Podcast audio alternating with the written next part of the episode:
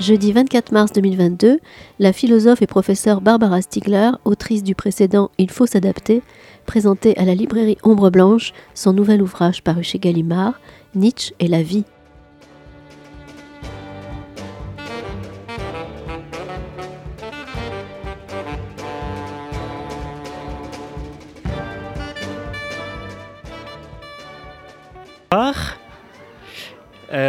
Merci d'être venus si nombreux, nombreuses. Euh, c'est très impressionnant depuis le point d'où je suis. Euh, merci d'être là. Il y a déjà eu une rencontre de philosophie hier autour de l'éthique de Spinoza où il y avait déjà beaucoup de monde. Et c'est pour nous libraires un très grand plaisir de voir autant de monde intéressé par, par de la philo. Donc je vous remercie très fort. Euh, je vais remercier aussi au passage Hélène qui s'occupe de l'organisation, qui s'occupe de l'organisation de toutes les rencontres et qui réussit à chaque fois à remplir la salle. Et Lucas qui est toujours là-bas euh, à son poste et qui reste le soir euh, aussi longtemps que ça dure. merci à vous tous. Et merci surtout à Barbara Stiegler qui nous fait le plaisir de venir cette rencontre était prévue il y a un petit moment, j'ai dû l'annuler. Je vous remercie d'avoir accepté de la, reporter. Euh, je pense que ça tombe bien parce qu'aujourd'hui sort un nouveau texte que vous avez écrit, un tract. Je pense que vous connaissez bien la, collection maintenant, dont on va pouvoir parler un petit peu au, détour de la conversation, enfin pas au détour de la conversation, mais au cours de la conversation. Euh, il y a beaucoup de monde ce soir. Si certains souhaitent porter le masque, n'hésitez pas. Je pense que ça pourrait s'entendre et se comprendre. Euh, alors, on est là pour parler de, Nietzsche et la vie, qui est paru il y a, il y a quelques mois euh, en folio, directement en poche qui est euh, basé sur une reprise d'articles que vous avez travaillé depuis longtemps, mais dont on sent que vous avez entièrement réécrit, entièrement tout retravaillé. Donc ne vous inquiétez pas, ça ne se lit pas du tout comme un recueil, mais bien comme un livre qui a une, une force et une présence euh, avec une, grande unité dans, dans la pensée qui progresse. Comme certainement certains d'entre vous avaient lu Il faut s'adapter, euh, qui est un livre ardu, extrêmement dense, mais dont on sort, je pense, réellement grandi et, et, euh, et qui mérite cette attention et cette concentration. Là, c'est un peu le même, euh, le même projet, c'est-à-dire que vous essayez de comprendre avec Nietzsche, via Nietzsche, comment on peut penser le vivant, le vivant dans tout ce qu'il a de, mouvant, de dynamique, de multiple, et comment l'être humain, l'individu, l'un existe en rapport avec ça. C'est-à-dire comment chaque individu est créé, façonné par les flux qui le traversent, et en même temps lui-même se construit et construit le monde qu'il voit euh, de manière euh, unitaire. C'est vraiment un livre qui touche à des points euh, de métaphysique et que vous avez abordé via la manière dont Nietzsche a essayé de dépasser ce que vous appelez des écrans, des écrans qui, qui sont apparus ou qu'il a vus dans la pensée de Descartes, la pensée de Kant et la pensée de Schopenhauer, et comment ensuite Nietzsche lui-même a été relu, complété, discuté par euh, d'autres auteurs, notamment les philosophes de l'histoire, euh, la phénoménologie, mais aussi euh, Foucault, Canguilhem, voilà. Donc l'idée, c'est vraiment, comme l'indique le sous-titre, une nouvelle histoire de la philosophie, d'essayer de comprendre ce qu'est le vivant, ce qu'est l'individu au sein de ce vivant, et euh, comment cette idée a pu se construire et cheminer euh, dans le temps grâce à la philosophie de Nietzsche. Alors est-ce que vous pourriez nous expliquer pour commencer un petit peu peut-être la position de Nietzsche par rapport au vivant, c'est-à-dire quel a été au fond euh, le problème qui lui est arrivé ou l'étonnement, pour reprendre peut-être le mot de Jeanne Hersch, euh, la question qui lui a demandé réflexion. Merci beaucoup. Euh, je pense que c'est ce que je pose dans l'introduction. Euh, donc l'introduction s'appelle La vie et les vivants à, l'âge du télégraphe. je pars, je suis partie pour construire cette introduction de l'interprétation de textes que, qui m'avaient beaucoup intéressé de Nietzsche, très peu connus, très peu lus, très peu commentés, qui sont assez saisissants, où Nietzsche, donc dans une petite série de fragments posthumes, parle de l'apparition du télégraphe et euh, de l'accélération euh, progressive euh, de nos rythmes de vie. Il a l'intelligence de voir que cette accélération ne date pas de l'arrivée soudaine du télégraphe, et euh, il, se trouve d'ailleurs qu'il est né en même temps que le télégraphe et qu'il s'est développé et qu'il a grandi en même temps que le télégraphe se déployait et qu'au moment de sa maturité euh, d'adulte, on voit les effets euh, extraordinaires du télégraphe qui commence à transformer l'histoire. Puisque, on sait, pendant la guerre de sécession, par exemple, il va y avoir des, les nouvelles vont arriver dans la, dans la seconde, dans la minute ce qui est totalement saisissant, cette capacité à communiquer euh, euh, au-delà de, l'océan, de, manière quasiment instantanée. Alors c'est intéressant de voir ça parce que euh, on croit souvent qu'avec Internet, qu'avec les réseaux sociaux, on est en train de découvrir des questions complètement nouvelles, que euh, vraiment euh, qui expliquerait pourquoi on est si démunis. Euh, non, en réalité, ces questions, elles se posent depuis fort longtemps. En réalité, les, les, les gens du 19e siècle étaient confrontés à cette accélération extraordinaire des flux et des rythmes de vie.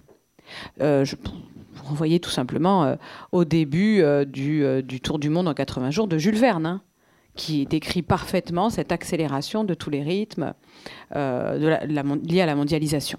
Donc la mondialisation, l'accélération de, la communication, l'accélération de tous nos rythmes de vie, par exemple le fait que on mange beaucoup plus vite, le fait qu'on échange beaucoup plus vite. Toutes ces accélérations existent au 19e siècle dans cette société industrielle. Et Nietzsche en a parfaitement conscience et il a l'intelligence de voir que c'est pas non plus quelque chose qui est subi soudain, et qu'en réalité, cette accélération, elle se prépare au cours de l'histoire, euh, petit à petit, donc l'hominisation euh, relativement stable, et puis une accélération euh, de plus en plus grande. Et sa grande question, c'est, ça va être autour de, cela, c'est-à-dire la, période qu'il traverse est une période dont l'une des forces est qu'elle est lucide sur ce qu'il appelle l'apparition du flux absolu euh, toutes les consciences sont en train de, réaliser. Alors, parfois, ça crée chez elles un véritable ressentiment. Elles n'ont pas envie de, l'admettre, ça les met en colère. Mais euh, toutes les consciences euh, contemporaines du 19e siècle sont en train de réaliser que rien n'est en fait permanent, que tout est en flux, tout est en devenir, absolument tout. Même, même en fait les propositions de la science, même les valeurs de la morale, même Dieu, qui en fait s'avère être une idée. Euh, euh, donc progressivement, le flux absolu nous apparaît. Et ce qu'on comprend aussi au XIXe siècle, c'est qu'on ne peut être vivant que si on s'expose au flux. Mais ce que Nietzsche va très vite comprendre, c'est que le flux euh, doit être à la fois incorporé par, par tous les vivants. Il n'y a pas de vivant qui ne soit pas ouvert à l'extérieur et à ce qui advient, à ce qui se transforme, à commencer par l'acte fondamental de la vie, c'est-à-dire la nutrition. Il n'y a pas un seul vivant qui ne se nourrisse pas, ce que disait déjà Aristote. Dans le De Anima, la vie, c'est la nutrition. Donc, pour, pour vivre, il faut être capable de s'ouvrir à ce qui n'est pas soi, de l'incorporer et de s'ouvrir, en fait, à la, à la transformation de soi par l'autre que soi. Donc il y a une exposition euh, au flux de ce qui nous arrive, et on pourrait dire la même chose pour euh, la respiration, pour tous les échanges organiques. Mais euh, il faut aussi, pour vivre, il y a une double condition. Nietzsche est très souvent le penseur d'une double condition, à la fois une ouverture au flux, au flux et en même temps une relative fermeture. Et donc à la fois une capacité à se laisser impressionner et transformer par la nouveauté, et aussi une nécessité de stabiliser, y compris par des processus euh, fictionnel, hein, comme dans la perception, où on va se donner un objet qu'on va supposer stable, toujours le même, permanent. Mais en tout cas, il faut, pour tous les vivants, à la fois s'ouvrir et se fermer, à la fois être affecté par le, flux absolu des événements et en même temps euh, et en même temps ralentir ce flux pour imposer à ces flux les rythmes organiques qui supposent une certaine, un certain ralentissement. Et donc sa question à l'époque du télégraphe, c'est euh, comment nous pouvons encore vivre, comment nous pouvons encore tenir, comment nous pouvons encore nous nourrir, digérer, incorporer les flux, alors qu'ils ne cessent de s'accélérer. Euh, donc euh, que, tout ce qui relève de la stabilisation est en crise. Et de même, comment pouvons-nous être encore vivants et constituer des organismes unifiés et cohérents alors que toute forme de clôture explose et en fait menacée plus exactement. Toute forme de clôture est, menacée euh, et, c'est vrai à la fois à l'échelle individuelle et collective. Il devient extrêmement difficile de euh, maintenir euh, des clôtures. Alors les clôtures, il ne s'agit pas de, fermeture hermétique sur soi-même, vous l'avez compris j'espère, il s'agit de, de, clôtures dans lesquelles transpirent les échanges avec l'extérieur évidemment.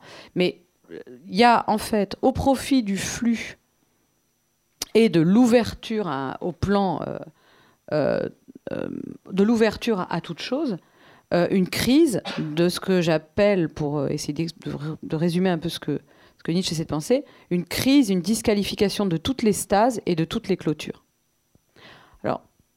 C'est vraiment une question qui m'était apparue très clairement dès mes premiers travaux sur Nietzsche depuis très longtemps. Et là, je l'ai vraiment posée avec ces textes sur le télégraphe, comme euh, une question évidemment centrale chez Nietzsche.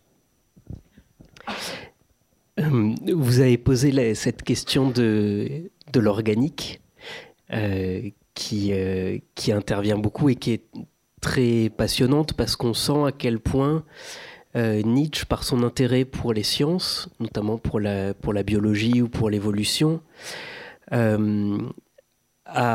réintégré de la chair dans la philosophie. Et, euh, cette, euh, cette métaphore de la nutrition, qui est même pas une métaphore, qui est juste la question telle qu'elle est, euh, il y a quelque chose de la crainte de l'indigestion.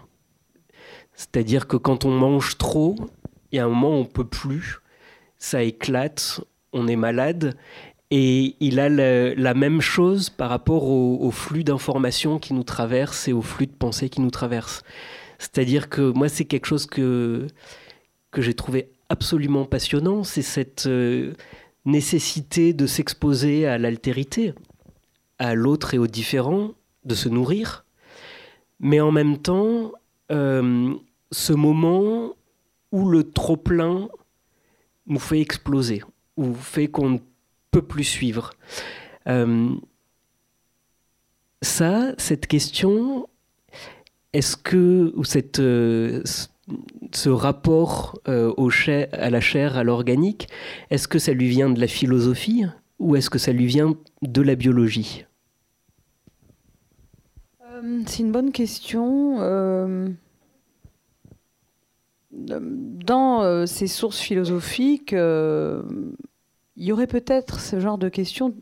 Il faut vraiment aller chercher très loin dans le texte, mais c'est pas absurde, euh, chez Kant.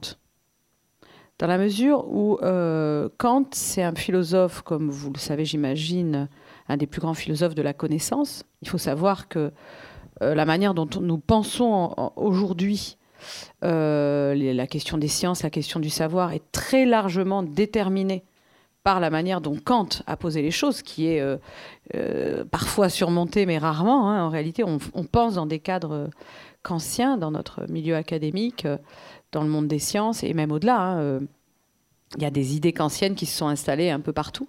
Et, il faut savoir que Kant, c'est vraiment, euh, beaucoup plus que d'autres philosophes classiques, un penseur de la crise des savoirs et, de la crise du savoir en général. au XVIIIe siècle, il y a à la fois une espèce de victoire des savoirs qui ne cessent de s'accumuler, qui ne cessent de s'étendre. on, découvre sans cesse de nouveaux objets et de nouvelles sciences se constituent. Le XVIIIe siècle est un foisonnement. on est en, pleine recherche encyclopédique hein, d'exploration de, la nature, des peuples, etc. Mais en même temps, euh, cette production indéfinie de, connaissances produit un sentiment effarant d'éparpillement, de vertige, de perte, de désorientation qui euh, angoisse littéralement euh, euh, les intellectuels du XVIIIe siècle, et en particulier quelqu'un comme Kant, dont c'est la grande question. La critique de la raison pure cherche entre autres à répondre à cette question. Nietzsche est un grand lecteur de Kant, il est très kantien, il est extrêmement, il a beaucoup incorporé les questions de Kant, et, et en plus les post-kantiens du XIXe siècle que Nietzsche connaissait bien sûr, les philosophes de la Bildung, les idéalistes allemands, etc., avait hérité de cette question kantienne de comment rester un face à l'éparpillement de cet afflux de connaissances que nous produisons et recevons. Euh, donc là, du côté de la philosophie, il faudrait aller voir de ce côté-là. En fait, de la crise déclenchée par l'empirisme, euh, par l'idée d'une enquête indéfinie, euh, et puis de la crise déclenchée par la division scientifique du travail, l'hyperspécialisation, tout ça, c'est au XVIIIe siècle que ça se met en place. Vous savez qu'au XVIIe siècle, les grands savants du XVIIe siècle sont à la fois les plus grands philosophes, les plus grands théologiens, les plus grands mathématiciens, les plus grands physiciens. Donc, en un seul esprit, peut tenir le système. Ce n'est plus du tout le cas. Au XVIIIe siècle, euh, Hegel en fera la tentative de récapituler, dans son système le système de toutes les sciences, mais ça reste quelque part une espèce de tentative ultime euh, qui a peut-être échoué en réalité. Donc, euh, alors que le XVIIe siècle ne peut pas parler d'échec. Donc voilà, du côté de la philosophie, on a euh, cette question dont Nietzsche est très clairement l'héritier. Du côté de la biologie, on a toute la réflexion sur euh, le métabolisme, les échanges organiques, la régulation, toutes ces questions-là qui travaillent la biologie de l'époque, qui est le rapport à l'environnement, à l'extérieur, à l'intérieur. voilà, donc Nietzsche va se nourrir on en reparlera, euh, tellement des, traités de biologie de l'époque qui va carrément produire une pensée biologique euh, assez saisissante. On en parlera, j'imagine. Euh, donc il, y a, cela, mais il n'y a pas que ça, il y a aussi sa situation personnelle, qui est qu'il est malade. c'est un grand malade, il est très malade, il a ce qu'on dirait aujourd'hui des polypathologies chroniques. Hein. il a plusieurs maladies chroniques très invalidantes très difficile, euh, qui euh, ponctue sa vie quotidienne et qui rend les choses très difficiles. Je ne vais pas rentrer dans le tableau clinique, mais c'est vraiment plusieurs maladies chroniques, notamment digestives, euh, très très très graves, et qui font que, en réalité, la question de la nutrition, de l'incorporation, du rapport aux événements, du rapport à la transformation et à la stabilité, c'est une question totalement vitale chez lui. Donc je pense que c'est probablement toute confluence de toutes ces questions. Puis il y a bien sûr aussi euh, les Grecs qui nourrissent beaucoup Nietzsche. Et donc, euh, par exemple, le philosophe grec Héraclite, la question du devenir, et puis en même temps les métaphysiciens grecs qui euh, essaient d'imposer la permanence au devenir. Bon, bien sûr, Nietzsche hérite de ça aussi. vous avez peut-être remarqué qu'on entend régulièrement et on va entendre pendant toute la soirée parler de flux et de stase et, et d'un et de multiples et d'altérité de soi. Euh, est-ce que vous pourriez peut-être juste euh, montrer comment cette question euh, irrigue via donc Descartes ou Kant ou le, le, ce questionnement-là du, du vivant et de ce qu'est un vivant comment Nietzsche les a travaillés, euh, comment ça l'a accompagné, comment il les a contestés. Oui. Alors le terme de, flux, c'est ma traduction, qui est tout à fait classique, elle n'est pas très originale, du terme allemand euh, qui veut dire soit flux, soit fleuve. Euh, en fait, c'est une citation d'Héraclite. Hein. Le, le c'est la grande révélation d'Héraclite. Tout est flux avec l'image du fleuve que vous connaissez certainement. Euh, image plus ou moins euh, heureuse d'ailleurs. Donc, euh, tout est flux, flux absolu. Effectivement, Nietzsche hérite de, des présocratiques, cette question du devenir, cette question du flux absolu. si tout est flux, alors pourquoi y a-t-il quelque chose de stable ou y a-t-il quelque chose de stable Ou bien si tout est multiple, parce que le flux est aussi multiplicité, complexité, multiplicité, pluralité de plis en fait. Si tout est multiple, pourquoi y a-t-il de l'unité? Comment y a-t-il de l'unité? Voilà, ça c'est déjà pour lui, chez les philosophes présocratiques, et c'est pour ça que je fais allusion euh, pré-platonicien pour parler comme Nietzsche, parce que Nietzsche refusait qu'on dise que ça commence avec Socrate, il voulait absolument que ça commence avec Platon, la métaphysique, donc il parle des pré-platoniciens. Euh, et effectivement, donc c'est pour ça que ces euh, philosophes sont présents dans l'introduction, parce qu'ils héritent de la question héraclitéenne euh, et de la vision, en quelque sorte, plutôt que de la question, la vision héraclitéenne du flux. Euh, dans l'introduction, il fallait le dire. Maintenant, euh, la philosophie grecque a très rapidement, enfin, il a fallu quand même quelques décennies, mais perdu la vision héraclitéenne, l'a, la, dévalorisée. Il faut savoir que Platon était héraclitéen quand il était jeune, et puis ensuite il a, euh, c'est ce qu'on raconte en tout cas, passé son temps à essayer de surmonter son héraclitéisme et euh, à poser un monde métaphysique, à inventer ce monde métaphysique des idées qui serait au-dessus du devenir et qui a conduit à dévaloriser le devenir comme un ordre de réalité moindre euh, inférieure par rapport à une réalité soi-disant supérieure. Et la métaphysique est née de cela et euh, donc de cette négation euh, du flux. Et évidemment, c'est très mal parti à partir de là pour Nietzsche. On a perdu la question tragique des Grecs qui porte dans cette double condition de la multiplicité et l'unité, le flux, la stase, le fait de tous être, de tous communier dans l'unité de, multiple du dionysiaque et puis le fait de devoir se séparer les uns des autres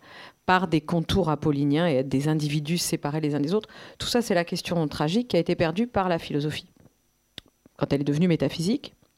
Bon, ça, j'en parle pas beaucoup dans le livre, c'est rappelé dans l'introduction, ce sont des choses très très très connues sur Nietzsche.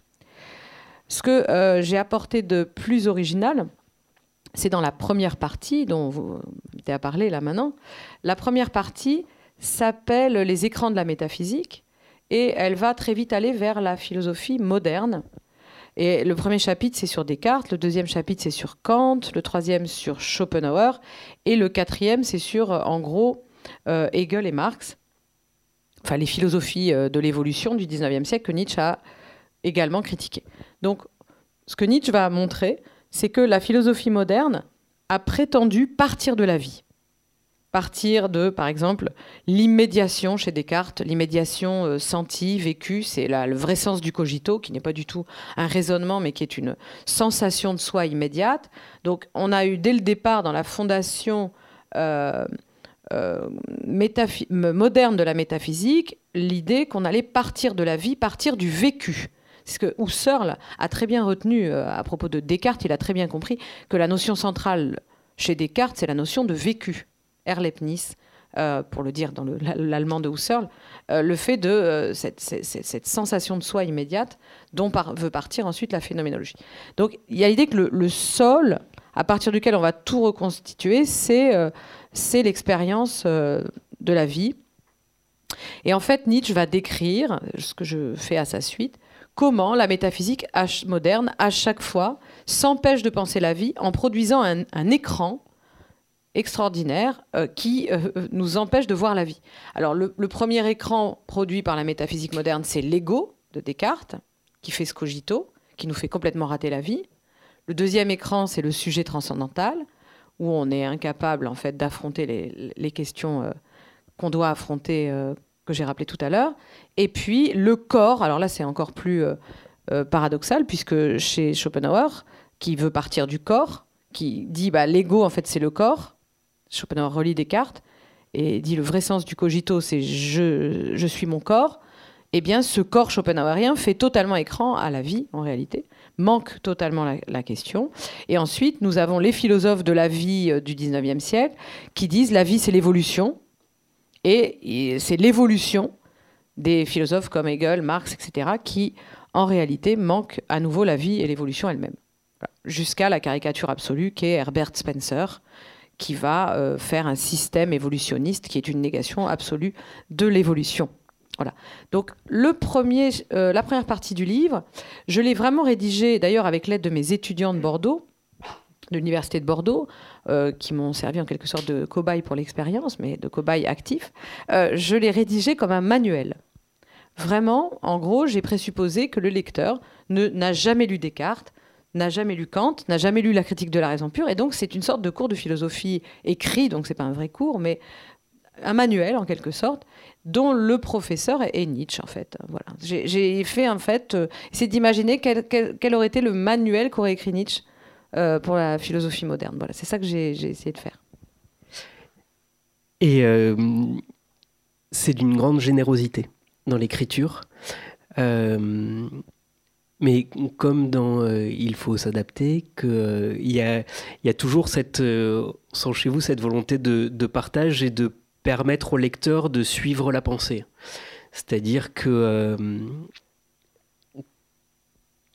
c'est difficile, c'est dense, parce que ce sont des pensées complexes, mais il y a toujours les textes cités les explications viennent à l'intérieur de ces citations ou pour amener d'une citation à l'autre.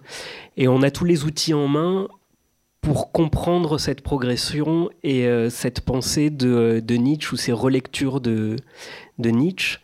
Euh, et à aucun moment vous supposez des connaissances chez le lecteur. Donc pas d'inquiétude tout ce qu'on voit de manière extrêmement rapide et qui est très détaillé et vraiment passionnant dans le livre, euh, on est entièrement guidé. Il faut juste accepter de se concentrer un petit peu. Mais ce qui est très très agréable euh, à faire. Euh, moi, cette, cette question du tragique m'a beaucoup intéressé beaucoup parlé dans cette différence du, euh, du dionysiaque et de l'apollinien. Si vous pouviez juste préciser un petit peu. Euh, Alors j'en ai peu parlé euh, dans, dans, cet ouvrage, c'était en revanche le sujet de ma thèse. Donc c'est un, un, autre livre qui date de 2005, Nietzsche et la critique de la chair, Dionysos Ariane le Christ, qui, qui est chez un autre éditeur aux presses universitaires de France, dans la collection Épiméthée. Donc j'avais transformé ma thèse en livre. Euh, c'est un livre très différent parce qu'il est beaucoup plus euh, difficile à, lire, parce qu'il est, il, fait pas tout ce travail euh, de transmission. mais en gros, ce que je peux dire de, de, cette première recherche, enfin c'était pas la première d'ailleurs parce que ce livre était mon deuxième livre. Mon premier livre s'appelait Nietzsche et la biologie et je l'avais fait avant de faire ma thèse, ce qui est assez original en fait. J'avais publié un livre avant de commencer une thèse. Euh, et j'aurais peut-être dû faire une thèse à partir de Nietzsche et la biologie, ça m'aurait simplifié la vie, mais bizarrement, j'ai j'ai pas voulu et j'ai fait euh, une autre, un autre travail donc euh, sur Dionysia, le Dionysiaque l'Apollinien notamment. Donc dans cette, dans ce, dans ce deuxième livre, donc Nietzsche et la biologie, on y reviendra puisqu'il a été repris ici. Dans ce deuxième livre, euh, Nietzsche et la critique de la chair, c'était un livre euh, fort ambitieux qui voulait euh, rendre compte un peu de la totalité de l'œuvre de Nietzsche, en quelque sorte, en toute modestie, et qui considérait qu'il y avait trois moments fondamentaux. Il y avait le moment de la naissance de la tragédie, qui est un moment extrêmement important et souvent mal compris par les lecteurs euh, par les commentateurs de Nietzsche qui ont tendance un peu à mépriser ce livre, à pas très bien comprendre en fait les enjeux. Donc je relisais La naissance de la tragédie, je lui donnais une importance fondamentale. Je montrais que le dionysiaque et l'apollinien étaient quelque chose de central pour comprendre toute l'œuvre de Nietzsche. Ensuite, dans la deuxième partie, je montrais comment le dionysiaque et l'apollinien devenaient le rapport, donc je vous expliquerai après ce que j'entends par là, enfin ce que je crois que Nietzsche entend par là, le rapport entre la figure de Dionysos qui revient tout le temps jusqu'à la mort de Nietzsche, euh, c'est d'ailleurs dans les billets de la folie, il signe Dionysos. Hein. Ce qu'on appelle les billets de la folie, ces dernières lettres, où il a perdu la raison, il signe Dionysos. Donc vraiment, le, Dionysos, c'est du début jusqu'à la fin.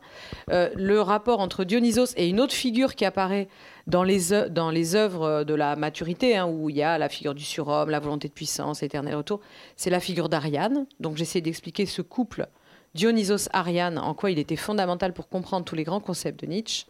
Et puis la dernière partie portait euh, sur la confrontation entre Dionysos et le crucifié, c'est-à-dire non pas Jésus, parce que Jésus est une autre figure que le, que le Christ ou le crucifié, mais euh, toute l'histoire du christianisme telle que Nietzsche a pu la comprendre. Donc voilà, c'était vraiment une vision euh, la plus globale possible de, de, Nietzsche. Et euh, en gros, ce qui euh, m'est apparu, c'est que euh, Nietzsche a commencé à, faire de la philosophie. Vous savez qu'il est peut-être qu'il n'est pas philosophe au départ. Il n'est pas philosophe de formation. Il est philologue, spécialiste de, la langue et de l'histoire et de la pensée grecque. Mais bon, c'est une discipline qui est difficile à, à situer. Et évidemment, il a une formation philosophique extraordinaire par ses Grecs. Et puis, il est autodidacte en philosophie euh, contemporaine, puisqu'il s'est formé en lisant Schopenhauer, qu'il a initié à Kant. Donc, il n'a pas de formation académique en, philosophie. Et euh, il va euh, devenir philosophe avec la naissance de la tragédie, qui est vraiment un authentique livre de philosophie, très important. Ce livre sera très mal reçu et il sera euh, complètement euh, exclu, euh, excommunié de, l'université. Enfin bon, il, vivotera, mais il sera extrêmement mal vu. D'abord dans sa discipline, la philologie, on considère que ce livre est, un torchon. Et en philosophie, il ne sera jamais reconnu. Il a demandé au recteur ou à je ne sais pas qui d'être adopté par, le département de philosophie, mais ça a toujours été refusé. Il était considéré comme bon. Alors, euh, comment il a fait cette métamorphose euh, philosophique? Ben, en, expliquant que euh, la question tragique de la philosophie, c'est ce que je disais tout à l'heure, c'est cette question pourquoi y a-t-il de l'individuation? Pourquoi y a-t-il de la séparation? Pourquoi y a-t-il des contours qui nous distinguent les uns des autres? Si tout est un, si nous sommes euh, si nous vivons tous de la, de la même vie, euh, et ça c'est ce que veut dire le, dionysiaque. Et le, le, pôle apollinien, c'est celui des séparations, c'est celui des délimitations. Donc euh, ce que la tragédie nous, nous fait voir, c'est la tension entre le continuum qui relie tous les vivants, c'est cette expérience dionysiaque, et puis la nécessité de se séparer les uns des autres, ce qui fait qu'il y a des naissances, il y a des morts, il y a de la souffrance, il y a en fait du négatif par euh, la séparation. Et, donc la, naissance, enfin pardon, la tragédie, euh, c'est cette expérience où les Grecs voient ensemble la nécessité de la naissance, la nécessité de la souffrance, la nécessité de la mort, arrivent à prendre, à éprouver de la joie devant ces phénomènes qui sont intrinsèquement euh, négatifs, parce que ce qui est ressenti, c'est cette tension entre le continuum dionysiaque et les contours qui doivent le, qui doivent le, morceler. Euh, cette question-là, entre continuum et individuation, va se métamorphoser petit à petit chez Nietzsche dans la question dont on parlait tout à l'heure. Flux absolu, d'un côté, stabilité et contour de l'autre. Et en fait, c'est la même matrice euh, tragique, mais qui, est, euh, qui, va subir des métamorphoses chez Nietzsche petit à petit. La question du devenir, du flux, apparaît pas tout à fait clairement dans la naissance de la tragédie, elle va apparaître clairement dans les écrits juste après. Et on, donc toute la, réflexion autour du devenir deviendra euh, centrale et, gardera cette, euh, euh, cette matrice tragique. Et là, on aborde la question de la tension qui est fondamentale. C'est-à-dire que, effectivement, et je pense que ça va nous permettre d'aller vers la biologie et l'évolution, c'est-à-dire que un, corps est toujours en tension, c'est-à-dire toujours en train de, se produire lui-même, d'ingérer et, euh, d'excréter, de, euh, toujours dans une forme de dynamisme, et aussi toujours dans une forme de souffrance, puisqu'il est toujours obligé de se confronter à l'extérieur à ce qui le blesse, et que ce sont bien ces blessures, lors, lors de leur cicatrisation, euh, qui permettent d'avancer, de progresser et de devenir soi-même. Euh, cette question-là, c'est quelque chose qu'il avait déjà établi dans sa philosophie, ou il a été cherché euh, là dans, dans la biologie où toujours pareil c'est toujours le mélange de ces parce qu'il y a un moment où enfin vous semblez dire qu'il y a un moment où il a été lire de la biologie mm. c'était quelque chose de, de, très volontaire chez lui c'est-à-dire qu'il a été chercher des réponses dans les grands ouvrages de biologie et d'évolution de l'époque. Oui, en fait c'est assez tôt. Hein. Il voulait faire une thèse de philosophie sur la question de l'organisme chez Kant et le rapport de Kant aux biologistes de l'époque. Donc ça, c'était vraiment au tout début. Hein. Donc c'est quelque chose qui l'a euh, passionné dès le départ. Il s'est passionné pour le darwinisme. Euh, au sens large du mot, hein. pas seulement euh, le, livre de Darwin, mais tout ce, qui relève du continent du darwinisme. Il était un lecteur assidu de la revue Cosmos, de toutes les grandes revues scientifiques. Il était extrêmement au courant. Il lisait donc non seulement des articles de revue, mais aussi des traités de biologie que j'ai été lire ou consulter derrière lui, qui sont des traités absolument euh, impressionnants, euh, euh, très très volumineux, extrêmement techniques. Il les a lus, il les a annotés. Et donc cette passion pour la, biologie, les sciences de la vie et, de la et de la médecine, c'est dès le début, c'est toujours en fait. Et, et à partir de, de, de 1876, euh, donc peu de temps après son premier livre, La naissance de la tragédie, c'est au tout début des années 70, donc assez vite, euh, il va dire, moi, en fait, je m'intéresse à plus rien d'autre que aux, sciences de la nature et aux sciences de la vie, parce que je suis assoiffée de réalité. Euh, et, donc, par rapport à tous ces ratages que je vous ai décrits dans la philosophie moderne, euh, à un moment, il faut qu'on ait accès à cette réalité. Et il a plus confiance dans les sciences de la vie qui sont en pleine effervescence. Il faut le savoir, en Allemagne à l'époque, hein, euh, l'Allemagne à l'époque a les plus grands laboratoires de, de biologie du monde, ou presque. Et donc, il y a cette effervescence extraordinaire.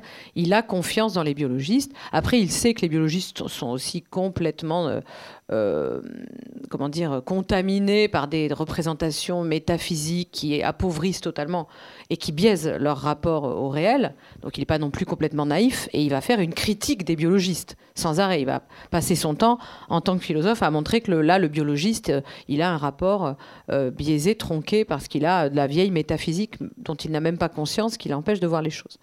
je vous donne un exemple pour la physique. Hein. Par exemple, le physicien qui nous parle de l'atome, en fait, il est pris dans des postulats métaphysiques nous dit-il. Euh, en réalité, tout est ondulatoire, euh, etc. Nietzsche sent déjà euh, tout ce qui va être dualité onde-corpuscule, même si c'est pas encore clairement dans la science physique. Il a des aperçus très saisissants comme ça. Donc, il est critique vis-à-vis des biologistes, évidemment, mais il a le plus grand respect pour eux. Il a besoin d'eux pour véritablement essayer de penser la vie. Et de même, il a besoin des sciences médicales. Et il a le plus grand respect pour tout ça. Donc, il s'intéresse à la fois à la physiologie, par exemple à la digestion, au métabolisme, à tous les phénomènes organiques euh, étudiés par les physiologistes. Et il le fait de très près, il se passionne pour la théorie cellulaire, il lit des traités de théorie cellulaire, il se passionne aussi pour euh, la, théorie de l'évolution, donc pas seulement ce qui se passe au niveau des organismes, mais aussi ce qui se passe au niveau des espèces et comment les espèces euh, apparaissent, évoluent, voilà, tout ce qui relève de l'histoire de la vie, dont il est vraiment euh, comment dire, il, a une, compétence dans ces domaines qui est vraiment impressionnante. Et puis, bien sûr, il se passionne pour euh, la pathologie, euh, les sciences médicales.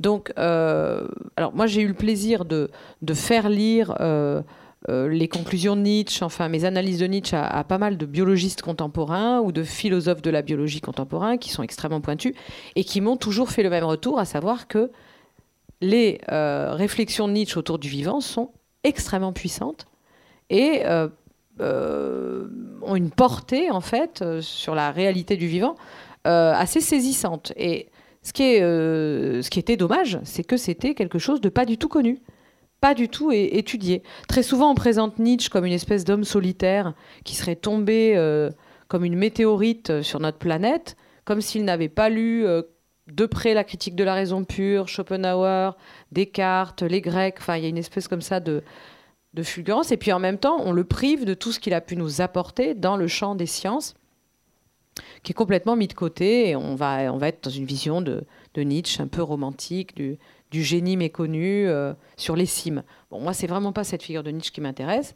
Le Nietzsche qui m'intéresse, c'est un Nietzsche qui est dans les villes, dans les laboratoires, dans les bibliothèques, dans l'histoire, et qui euh, a une culture livresque et scientifique absolument extraordinaire. Mais voilà, il ne se contente pas de faire des petits, des petits. Vous verrez euh, si vous lisez le livre, la deuxième partie qui s'appelle la, biologie de Nietzsche, je crois, ou un truc comme ça, ou Nietzsche et la biologie, je ne sais plus.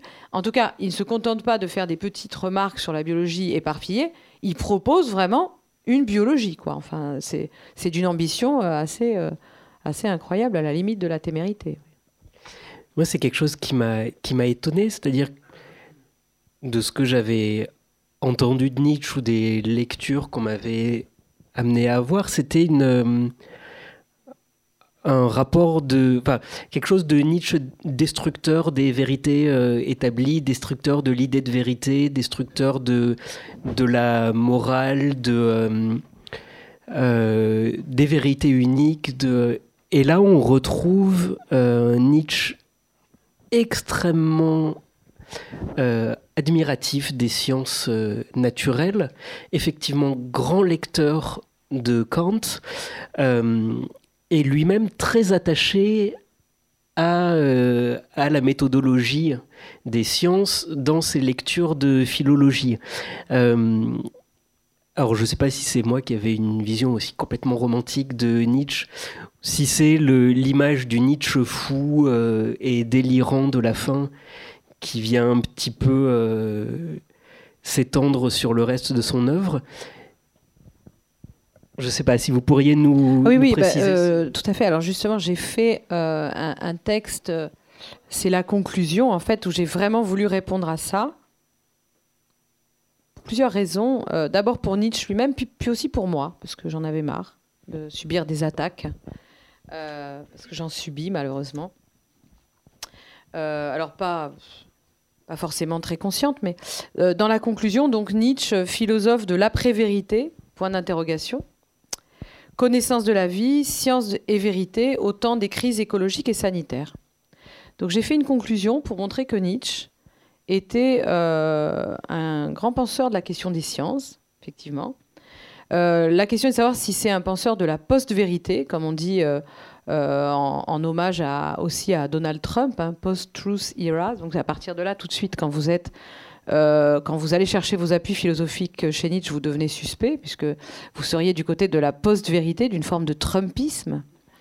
Euh, qui remet en question toutes les autorités sanitaires et autres. Vous voyez, ce genre de choses que j'ai subi pendant deux ans, hein, ce genre de procès que j'ai subi pendant deux ans, soit de manière explicite, frontale, assez rarement, soit de manière plus insidieuse, plus hypocrite et par en dessous, mais on finit toujours par savoir les choses. Donc c'est assez pénible en fait. Donc j'ai voulu montrer que euh, les appuis que je vais chercher chez Nietzsche, c'est des appuis, je ne suis pas du tout nietzschéenne, euh, loin de là, puisque je ne suis pas nietzschéenne au sens où je n'ai pas épousé sa, religion, sa, philosophie comme j'entrerai en religion, et j'ai un rapport très critique à, beaucoup de thèses de Nietzsche et, et tendu avec lui. Souvent, il me, fatigue pas mal. Enfin, je veux dire, c'est la vie, quoi. C'est pas toujours simple.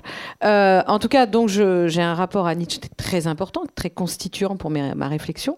Mais euh, là où je vais chercher des appuis sur Nietzsche, effectivement, c'est sur une épistémologie euh, très, très exigeante très rigoureuse, qui critique une certaine idée de vérité, mais au nom d'une certaine conception de la réalité et qui ne dit donc pas euh, tout, revient au même, euh, tout, revient tout revient au même, euh, tout est permis, on peut dire n'importe quoi.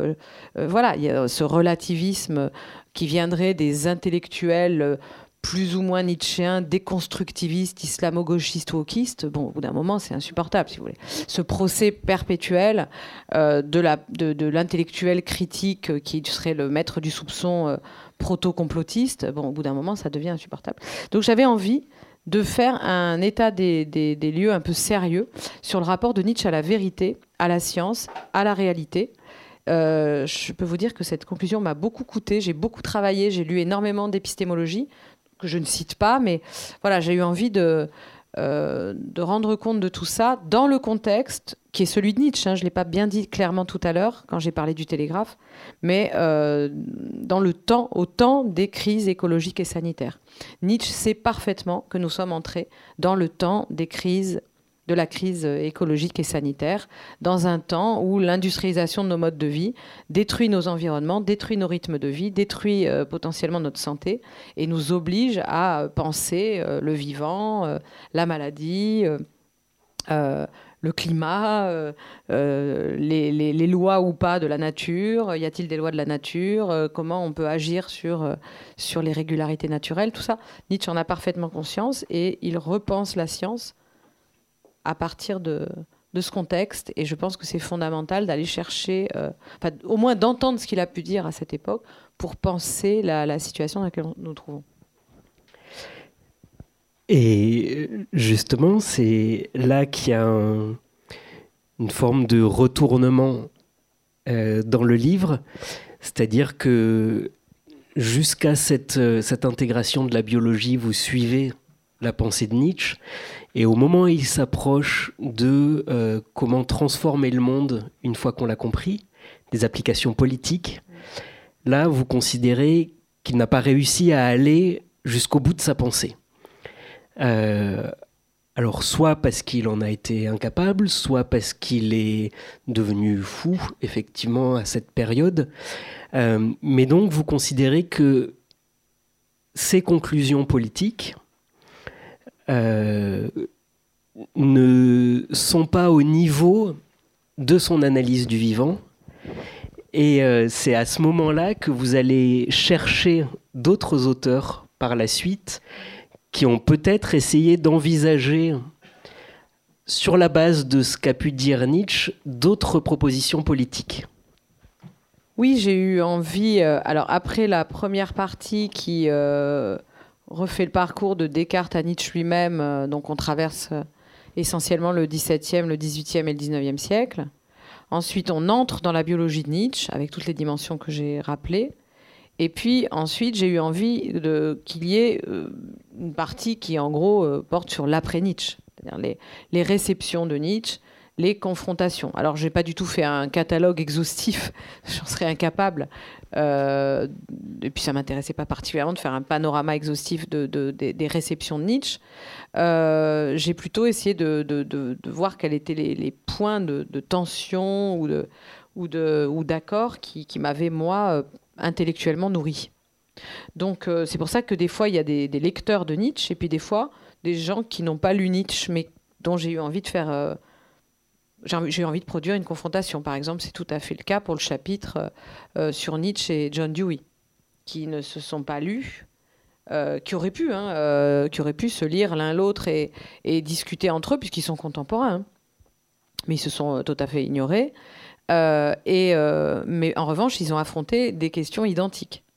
donc, je fais une confrontation et je montre que, par exemple, tous les points de tension autour de la notion de démocratie dans le rapport à l'évolution et on est toujours dans le sujet, hein, je vous rassure, je ne quitte pas mon sujet, la, vie, le vivant, l'évolution, et comment chez John Dewey, euh, philosophe pragmatiste qui m'intéresse beaucoup, sur lequel je travaille beaucoup, euh, l'évolution euh, ne peut s'affronter que démocratiquement. Enfin, il y a un lien même profond entre la démocratie comme organisation, comme mode de vie, et la logique de l'évolution. Donc Dewey va euh, soutenir l'idée que la démocratie chez les êtres humains euh, vient euh, intensifier une possibilité qui est déjà dans l'évolution darwinienne, c'est-à-dire que la vie fonctionne comme un laboratoire exploratoire.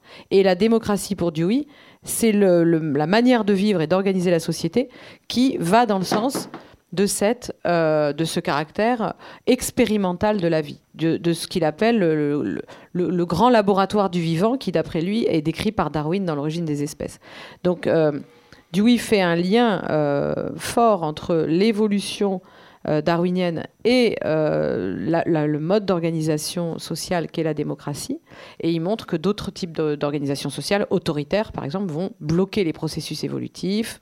Voilà, il y a toute une réflexion extrêmement originale sur le rapport entre évolution et, euh, démocratie. Et, chez Nietzsche, il pourrait y avoir des, tout à fait, il aurait pu y avoir des développements de ce type, mais il va très vite faire le choix de considérer que la démocratie, c'est le régime. C'est le, les sociétés démocratiques sont des sociétés de masse euh, et, il va dire que malheureusement, on n'a pas le choix, on est, dans, on est, on est euh, victime de cette situation. Et il va opposer à la masse la, notion d'exception. Et je pense, euh, j'essaie de montrer que je crois que c'est une impasse, cette, cette opposition masse-exception. Pourquoi, à, mes yeux, elle est une impasse, y compris pour penser l'évolution. Donc voilà, ça c'est le genre de confrontation que j'ai pu faire dans la dernière partie. Donc il y a, il y a la confrontation avec Dewey, il y a bien sûr euh, la, lecture euh, de Nietzsche, le, fait que, que Canguilhem étant euh, reçu euh, de Nietzsche, hein, le grand philosophe que vous connaissez peut-être de la santé, de la maladie, de la médecine, Georges Canguilhem. Il y a aussi la réception de Nietzsche par Michel Foucault, qui est fondamentale. voilà, il y a encore d'autres, d'autres confrontations, mais c'est une manière de réfléchir sur l'héritage de Nietzsche. Votre lecture de Foucault n'est pas tendre d'ailleurs. C'est vrai. oui, alors en gros, ce que je lui reproche, c'est d'avoir, euh, entre autres choses, c'est d'avoir euh, euh, mal compris le corps chez Nietzsche, parce qu'en fait, la manière dont lui invoque le corps au sens de Nietzsche, c'est très passive. Et on, il ne s'est pas du tout intéressé à la biologie de Nietzsche. Il ne s'est pas du tout intéressé aux aspects biologiques qu'il a toujours opposés aux, aspects qui lui l'intéressent, qui sont les aspects historiques. Et je pense que ce dualisme entre l'histoire et, euh, la biologie est, complètement, euh, absolument une trahison de ce que Nietzsche nous explique. Oui, d'autant que Nietzsche, on, le sent dans tout le reste du livre, a toujours essayé d'aller à l'encontre de ce dualisme et, et à toujours voir comment euh, on se crée une, mémoire, une mémoire de tout ce qu'on, de tout ce qui nous constitue et qui nous permet d'avancer aussi euh, sans arrêt. Vous pouvez peut-être développer cette idée de mémoire qui. Euh, oui, alors ça aussi, c'est vrai que c'est un autre cliché qui a un peu la vie dure sur Nietzsche. la mémoire, c'est souvent une capacité très dévalorisée par les philosophes comme capacité, comme une faculté passive.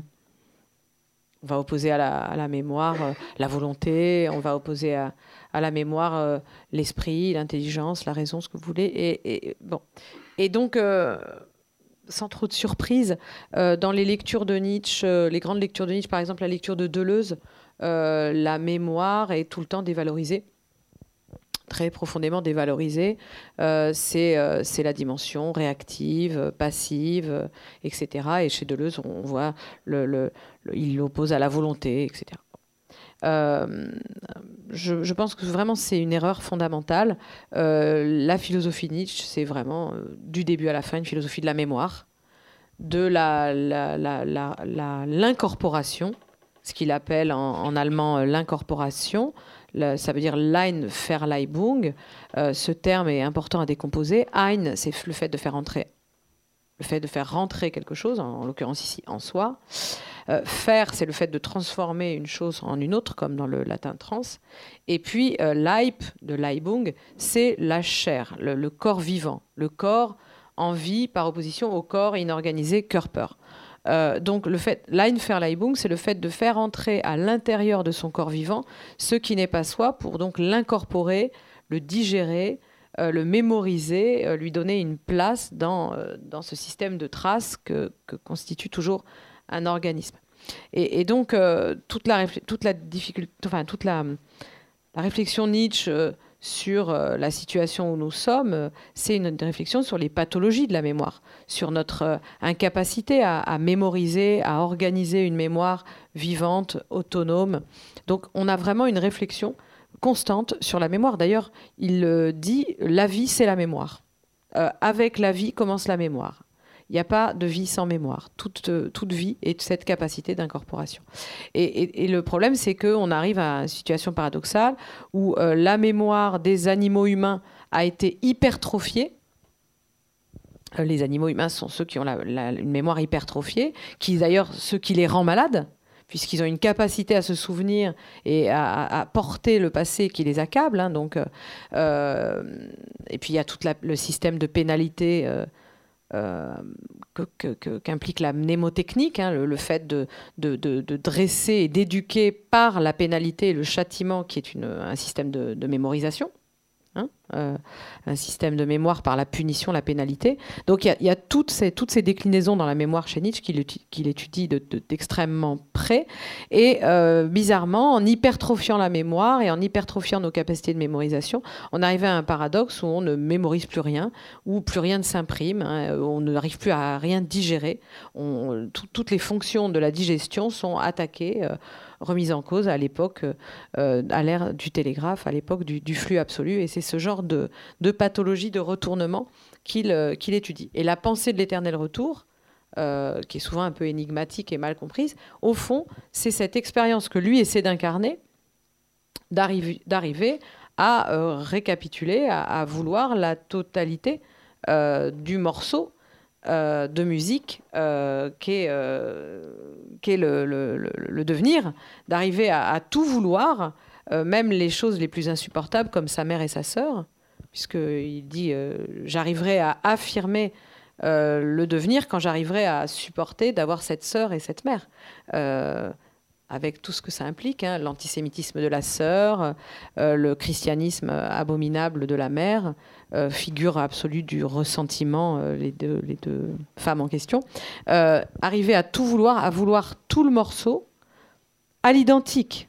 Comme quand vous, aimez un film et que vous voulez, alors même qu'il y a des scènes qui vous sont insupportables tellement elles sont difficiles, mais vous voulez revoir tout le film à l'identique. Et quand vous aimez une musique, pourtant elle est poignante, vous voulez entendre la musique à l'identique, comme quand on va à la tragédie où euh, des êtres innocents euh, sont détruits sous nos yeux et pourtant on veut revoir la tragédie à l'identique. Donc c'est, en ce sens-là, c'est euh, une, mémoire complètement accomplie où on arriverait à incorporer la totalité du passé sans ressentiment à, l'identique, c'est-à-dire cette image de la musique, le da capo. Donc on voit bien que dans toutes les grandes, tous les grands aspects de la pensée de Nietzsche, en fait, la question de la mémoire est toujours là. Euh, oui, et cette question du... Enfin, on utilise sans arrêt des termes euh, sur le, corps et, la, la, maladie, la vie. et c'est absolument central dans le, dans le livre. Moi, ça m'a c'est vraiment une lecture qui m'a qui m'a bougé de au bout d'un moment enfin au bout d'un moment à un parcours de lecteur euh, de me rendre compte aussi de comment la la réflexion philosophique pouvait euh, modifier notre manière de comprendre très pratiquement comment nous sommes constitués, ce qui nous fait avancer, comment on est en tension, euh, ce qu'est une pathologie ou ce qu'est... Euh, euh, et, tout ça par une réflexion éminemment métaphysique. et je sais que la, dernière fois que vous étiez venu, on avait justement parlé de cette question où vous nous aviez indiqué que, que vous vouliez aller sur le terrain, que vous vouliez aller confronter votre parcours de philosophe, et notamment de philosophe du vivant, à ce qui se passait à l'hôpital. Euh, c'est ce que vous avez fait beaucoup ces dernières années. Vous en avez tiré plusieurs textes. Est-ce que vous pouvez nous expliquer de quelle manière vous produisez ce savoir? Oui, merci. Alors, euh, j'ai la chance de travailler dans, une formation depuis dix ans qui, s'appelle le Master Soins éthiques et santé à, Bordeaux, dont j'ai été d'ailleurs la, responsable pendant dix ans. Et euh, ce qui fait que je travaille, euh, j'ai envie de dire, au quotidien avec des soignants, puisque je les vois pas tous les jours, mais on, constitue une sorte de laboratoire ensemble, euh, les, soignants de cette formation. Après, on, tisse des liens, on peut avoir des projets de recherche ensemble. Et donc, j'ai cette chance de baigner dans un milieu de santé par cette formation. Et euh, ce, faisant, j'ai créé des, liens intellectuels avec, euh, avec pas mal de mes étudiants ou de mes anciens étudiants. Et, euh, et ils, m'ont aidé énormément à, trouver ma place dans l'hôpital. Donc, je travaille au CHU de Bordeaux. j'ai une mission de recherche qui va durer plusieurs années, qui dure déjà depuis plusieurs années. ça me permet d'aller dans des services précis alors par exemple, là, en ce moment, euh, je suis en gastro-entérologie avec un, jeune praticien hospitalier gastro-entérologue du CHU de Bordeaux qui va faire une thèse avec moi sur la question euh, euh, de la démocratie sanitaire en gastro-entérologie et sur le, savoir des, patients, le savoir que les patients développent autour des questions de microbiote euh, et sur l'articulation de tous ces savoirs autour du ventre et de la digestion, euh, et puis toutes ces relations de pouvoir autour du ventre et de la digestion. Ce sont des questions complètement nietzschéennes. Donc euh, cette, cette, ce médecin, qui est aussi mon étudiant, il a participé à la relecture du livre, évidemment, comme vous pouvez l'imaginer. Donc d'un côté, il participe à mes recherches, de l'autre, je suis dans son service et je rencontre les patients. Donc ça me permet, le fait d'être à l'hôpital maintenant, ça me permet de pas seulement entendre le discours des soignants sur leur expérience, mais aussi de rencontrer des patients et, euh, et, d'être dans les lieux de l'institution et de, dans les temps de l'institution et de, de, me laisser comme ça imprégner par euh, l'atmosphère de, l'hôpital, comment ça fonctionne. Et euh, le projet, c'est pour moi, c'est un livre en fait que je prépare depuis très très longtemps sur la santé et la démocratie. Ça fait une dizaine d'années que je travaille sur cet ouvrage. et l'entrée sera la maladie chronique. Parce qu'à partir du moment où vous êtes malade chronique, vous êtes membre permanent de la communauté hospitalière et euh, plus généralement du système sanitaire, ce qui explique que vous puissiez vous constituer un nouveau pouvoir euh, ayant voix au chapitre. Ce qui est beaucoup plus compliqué quand vous faites juste un passage aux urgences, comme vous pouvez l'imaginer. Donc les maladies chroniques sont extrêmement intéressantes pour plein de raisons. D'abord parce qu'elles sont les maladies de cette crise écologique et sanitaire euh, dont je parlais, mais aussi parce qu'elles impliquent de repenser le rapport au savoir et au pouvoir en santé. Euh, alors évidemment, c'est en communication avec les épidémies, puisque, euh, enfin avec les, grands épisodes infectieux, je veux dire, puisque vous avez des épidémies de maladies chroniques, il ne faut pas tout mélanger, mais par exemple avec les grands épisodes infectieux, euh, il y a un lien, puisque par exemple une, euh, une, grande crise épidémique liée à un virus, le HIV, donc, qui a donné la crise du sida, euh, s'est transformée en, question de maladie chronique, puisqu'aujourd'hui les patients atteints de, sida sont considérés comme des malades chroniques. Et il se trouve que c'est cette crise qui a complètement renouvelé le rapport au savoir et au pouvoir en santé cette crise du sida qui a complètement redistribué euh, les questions. Donc, en gros, la réflexion que je veux mener, c'est une réflexion sur la démocratie à l'épreuve de la santé. Mais au fond, le livre que je veux écrire, c'est un livre pas du tout sur la santé, c'est un livre sur la démocratie. Mais une démocratie décalée par rapport à toutes les représentations euh, fallacieuses de la démocratie, avec Routel Krief et tout ça. Vous voyez, LCI. Euh, enfin voilà. Reprendre la question de la démocratie, mais décaler de euh, ce qu'en ont fait les médias, euh, ce qu'en a fait la société, ce qu'on en a fait nous-mêmes, euh, cette caricature de, démocratie hein, qui n'a rien à voir ni avec le démos, ni avec le kratos, et qui a beaucoup plus à voir avec le gouvernement représentatif et son spectacle.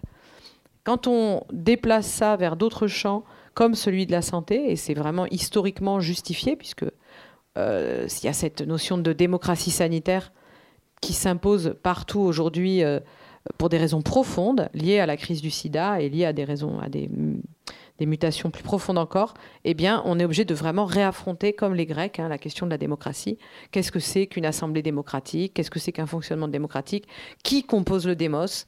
Qui est le démos de, la démocratie sanitaire? Est-ce que c'est que les patients? Est-ce que c'est euh, les soignants? Est-ce que c'est les citoyens? Toutes ces questions, on est obligé de les redécouvrir grâce à, ce genre de, terrain, d'exploration de, euh, in situ. C'est justement la thématique que vous avez abordée avec François Alla dans Santé publique année zéro qui vient de paraître. Euh, j'avoue que j'ai eu une certaine crainte. Je m'étais dit, bon, euh, Nietzsche et la vie, j'y bosse depuis un moment, voilà, c'est complexe. Et là, il va falloir que je fasse le lien avec un énième petit machin sur le Covid. Euh, ça va pas forcément être évident. Et puis, est-ce que j'ai vraiment envie de lire ça? Donc, de manière générale, j'essaie de m'épargner euh, toutes les parutions qui, euh, qui sont un peu sur du, euh, du temps très court. Mais, mais justement, c'est cette question-là que, que vous abordez dans, dans ce tract, dans ce petit livre, qui est la question de, de la démocratie en lien avec les, les politiques de santé. Et alors, est-ce que c'est votre présence à l'hôpital qui, euh, vous a lancé sur, euh, ce travail-là euh, ou est-ce que ce sont des questions soit plus directement politiques, soit qui viennent d'une éthique très philosophique alors, en fait, j'ai dû faire à un moment dans notre parcours académique, euh, euh, après la thèse, on peut devenir maître de conférence, puis après, si on veut euh, devenir professeur des universités, il faut faire l'habilitation à diriger les recherches, ça s'appelle l'HDR, pour employer un acronyme. Et, moi, j'ai bien aimé cet exercice. Souvent, les gens râlent le dernier diplôme. On doit prendre une carte d'étudiant à un âge très avancé. Bon, ça peut être un peu pénible. Et moi, j'ai finalement bien aimé parce que ça m'a obligé à récapituler un peu tout ce que j'avais fait. Ça m'a beaucoup aidé d'ailleurs pour faire ce livre-là, euh, matériellement même, hein, parce que le fait que j'avais tous les articles sous la main, tout ça, c'était quand même bien plus pratique. Donc euh, voilà, j'ai récapitulé une vingtaine d'années de recherche, et il faut bien mettre un titre à ces recherches. Donc j'allais pas mettre Nietzsche ou Nietzsche puis la santé, ça n'a aucun sens. Et en fait, j'ai mis le titre, c'était du biologique au politique. Parce qu'en fait, au fond, tout ce que j'ai fait, c'est vraiment euh, autour de cette question du passage du biologique au politique et du politique au biologique, euh, dans un contexte où c'est quelque chose qui est interdit. C'est-à-dire que dans notre monde intellectuel européen, euh, soit vous êtes dans la politique, et alors, euh, il faut surtout pas parler de biologie parce que c'est du biologisme et ça nous rappelle les pires heures de l'histoire. C'est ce qu'ont fait les nazis, donc euh, voilà. Soit vous êtes dans la biologie et c'est surtout pas de la politique, bien sûr, ça n'a rien à voir. Et en fait, je pense que cette, euh, cette frontière étanche entre le biologique et le politique, elle est liée à la Seconde Guerre mondiale et au traumatisme de la Seconde Guerre mondiale. On peut la comprendre, mais elle, est, elle est, complètement fictive. c'est un tabou intellectuel qui nous empêche de penser. Et en fait, moi, j'ai voulu complètement m'asseoir sur cette euh, distinction là, cette espèce pas mais cette espèce de, de, muraille de Chine. Et euh, j'ai passé mon temps à passer du biologique au politique et du politique au biologique. Donc en fait, si je suis allée vers les questions politiques dans une crise épidémique, c'était tout à fait normal. Je ne serais pas allée à l'hôpital, ça aurait été pareil, si vous voulez. J'aurais fait quand même. Mais la chance que j'ai eue, grâce à ce travail avec les hospitaliers et plus généralement avec les médecins, je ne travaille pas qu'avec des hospitaliers, je travaille aussi avec des, gens de la ville, comme on dit, des, libéraux, euh, mais plus avec des hospitaliers, j'ai pu euh, du coup faire un travail collectif de laboratoire. Euh, d'ailleurs, ce livre est co-signé, hein, on l'a écrit à deux, je l'ai écrit avec François Alla, qui est professeur de santé publique à Bordeaux, qui est un expert très très reconnu, très respecté en santé publique en France. Euh, il, a, il a vraiment, il, est très écouté. Euh, donc il est à la fois expert de santé publique pour toutes les grandes crises sanitaires. Il a, il a traversé H1N1 euh, et plein d'autres crises. il est à la fois expert, mais aussi chercheur, ce qui n'est pas la même chose. Chercheur en santé publique, et puis il est aussi médecin de santé publique. Et j'ai une chance incroyable de travailler avec lui parce que ben, on croise sa, euh, sa discipline, la santé publique, et la mienne, la philosophie politique. Ce sont deux disciplines extrêmement différentes, qui n'ont pas les mêmes outils, qui n'ont pas les mêmes concepts, qui n'ont pas du tout la même histoire, mais on arrive tous les deux à s'entendre alors qu'on n'a pas du tout le même euh, prisme. Et donc on a fabriqué un prisme commun euh, avec la philosophie politique et la santé publique. Et dans une dans un moment très difficile, très douloureux pour l'un comme pour l'autre, puisque moi, du fait des positions que j'ai soutenues médiatiquement sur la crise épidémique, j'ai subi des choses quand même particulièrement insupportables, des déprogrammations, des, modes de censure, des tentatives d'intimidation, euh, voilà, des, messages me disant qu'il fallait que j'arrête de parler de ceci à la faculté, euh, voilà, du, mépris, des choses extrêmement dures, parce qu'on est dans une période extrêmement dur, euh, vraiment euh, que j'ai du mal à qualifier. Euh, je ne m'étais pas préparée à ce que ça arrive aussi vite, en fait, comme ça, aussi brutalement.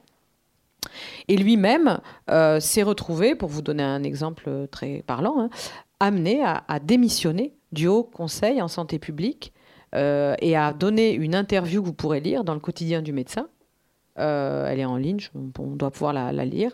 Euh, il explique pourquoi il a démissionné, à cause de l'instrumentalisation euh, éhontée de l'expertise par les pouvoirs politiques pendant deux ans, où on n'a jamais vu un tel niveau de manipulation de l'expertise, un tel niveau de manipulation des chiffres. Euh, voilà, donc on se retrouve, lui et moi, dans des positions un peu difficiles, tout en étant quand même écoutés, et donc on, on a fait ce livre. Voilà. Et alors, le sujet du livre, c'est pas exactement la démocratie et la santé, c'est vraiment la santé publique. Qu'est-ce que la santé publique? Quelle est cette discipline? Quelle est cette pratique? Quels sont les concepts de la santé publique? Quelle est son histoire? Et qu'est-ce que cette crise de pendant deux ans a fait à la santé publique? On fait évidemment un tableau euh, accablant du bilan. Euh, on, on, commence par un long panoramique où on décrit un champ de ruines vraiment un champ de ruines où avec, bon, avec toutes les meilleures données, les meilleures revues internationales pour à chaque fois tout est sourcé avec des revues, des, références à, au Lancet, à toutes les grandes revues. Hein. À chaque fois, on est allé chercher nos sources dans, les, dans, dans, ce qui se fait de mieux en santé publique. Donc on, décrit un, grand champ de ruines et après on essaie de comprendre comment cette catastrophe a été possible. Alors pour cela, on retraverse l'histoire de la santé publique avec Ottawa, la charte d'Ottawa dans les années 80 qui, qui signe vraiment euh, un moment de grande maturité de la santé publique. Comment cette charte d'Ottawa a été complètement euh, perdue de vue, pourquoi? Euh, ensuite, il y a le moment de la démocratie sanitaire. Là, on trouve la question de la démocratie. Et ensuite, on montre comment euh, la gestion euh, de l'épidémie, la gestion politique de l'épidémie a, littéralement détruit petit à petit la santé publique. Et on en arrive à, ce titre, Santé publique année zéro, qui est un hommage à Roberto Rossellini, à, son film Allemagne année zéro. voilà, nous, on décrit un champ de ruines. On ne sait pas ce qu'il adviendra après. Et euh, on essaie de se tenir dans une position néo-réaliste. Que vous verrez, je vous renvoie à la, conclusion. Euh, on n'a pas du tout de message à délivrer sur la suite. Voilà. Et euh, donc il y a une réflexion aussi sur le très très courte, mais sur le, cinéma et sur qu'est-ce que c'est que, mettre en image ce qui nous est arrivé. Je ne sais pas s'il y a déjà des, des questions dans la salle, peut-être? Des interventions, des... Euh, oui, là-bas, tout au fond. Je vous laisse parler un peu fort parce qu'on évite de faire circuler les micros. Euh, oui, alors c'est drôle, je me rends compte que pas du tout. Hein. Je dois avoir un côté un peu 19e siècle. oui, c'est ça, un petit côté victorien. Euh, mais en réalité, euh, c'est très présent chez Nietzsche, vous avez tout à fait raison. Et c'était euh, très présent dans mon travail sur euh, Dionysos, Ariane, la tragédie, etc. mais c'est, et, sur le rapport au christianisme, oui, oui. Mais c'est assez peu présent ici. Peut-être pour une raison de fond. Qui, bon, moi, je suis née dans les années 70, de la, les années de la libération sexuelle. Donc, euh, soi-disant, hein, enfin, je dis pas que je dis pas que c'est qu'on est depuis euh, libéré sexuellement, loin de là. Mais disons que euh, moi, les problèmes qui me sont apparus comme non résolus, non affrontés, etc., se sont allés se situer naturellement ailleurs. J'ai complètement délaissé les questions de genre, de féminisme, de sexe, tout ça, ça m'a de race aussi. J'ai toujours fait le choix d'aller vers des fronts pionniers politiques dont, qui intéressaient personne, en fait. Donc pendant longtemps, j'ai travaillé totalement toute seule dans mon coin. C'était assez confortable. Et puis, ces dernières années, c'est devenu euh, quelque chose qui passionnait tout le monde. Les épidémies, les maladies chroniques maintenant, la démocratie sanitaire, tout ça. Et ça me fait bizarre parce que ce n'était pas des questions... Euh, euh, c'est aussi pour ça que je suis un peu dans l'œil du cyclone, parce que du même coup, voilà. Mais je, suis très très peu documentée, très peu investie sur toutes ces grandes questions autour du sexe, du genre, euh, de la sexualité, euh, voilà, je suis pas plus armée que, les autres en fait euh, pour y faire face parce que vraiment j'ai eu envie de décaler mes questions vers d'autres questions peu affrontées dans mon domaine, dans mon champ. Merci en tout cas. C'est vrai que c'est, effectivement par rapport à la remarque de monsieur, c'est quelque chose qui m'a qui m'a un peu étonné au cours de la lecture, c'est que vous parlez de la, notamment dans les recherches sur les cellules de Nietzsche, vous parlez de la reproduction, mais euh, uniquement dans le côté de la reproduction euh, cellulaire, de la division cellulaire. Et euh, finalement, la reproduction de deux individus différents et du mélange que ça produit n'est pas du tout. Si, quand même, s'il y a toute la réflexion, vous savez, sur l'hérédité, sur la dilution par le brassage, euh, ce qu'on appelle aujourd'hui le brassage génétique par la reproduction sexuée, euh, la dilution euh, des, des, exceptions dans la moyenne. Donc il, a, il a réfléchi là-dessus, il a beaucoup réfléchi sur, sur l'hérédité, les alliances, toutes ces choses. Et, et, après, pour rebondir un peu là-dessus aussi, le, le rapport de, de la psychanalyse au vivant. Euh, que vous n'abordez pas du tout dans les lectures de, Nietzsche. Est-ce qu'il y a eu des lectures psychanalytiques via Nietzsche du vivant ou est-ce que c'est c'est un courant qui est passé complètement à côté de ce je. Je connais très mal, moi, le champ de la psychanalyse, en fait. J'en connais, évidemment, j'ai des points de repère, mais c'est pas un corpus que j'ai beaucoup travaillé. Ça ne veut pas du tout dire que je ne le travaillerai pas à l'avenir, mais euh, pour l'instant, euh, très peu, en fait. J'aurais du mal à vous répondre. Merci beaucoup. On va devoir s'arrêter là. Je suis désolé. Je pense bien qu'il y aurait eu d'autres questions. Mais il se trouve qu'il y a une autre rencontre qui prend la suite. Merci beaucoup, Barbara. Merci beaucoup. Merci à vous. Merci. Merci.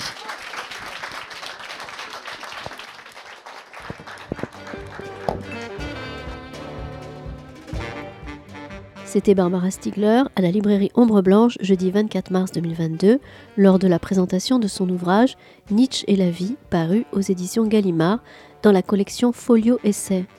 En 2022, Barbara Stiegler a publié dans la collection Tract Santé publique année zéro et en 2021 De la démocratie en pandémie, santé, recherche, éducation. Cette rencontre a été réalisée et mise en onde par Radio Radio.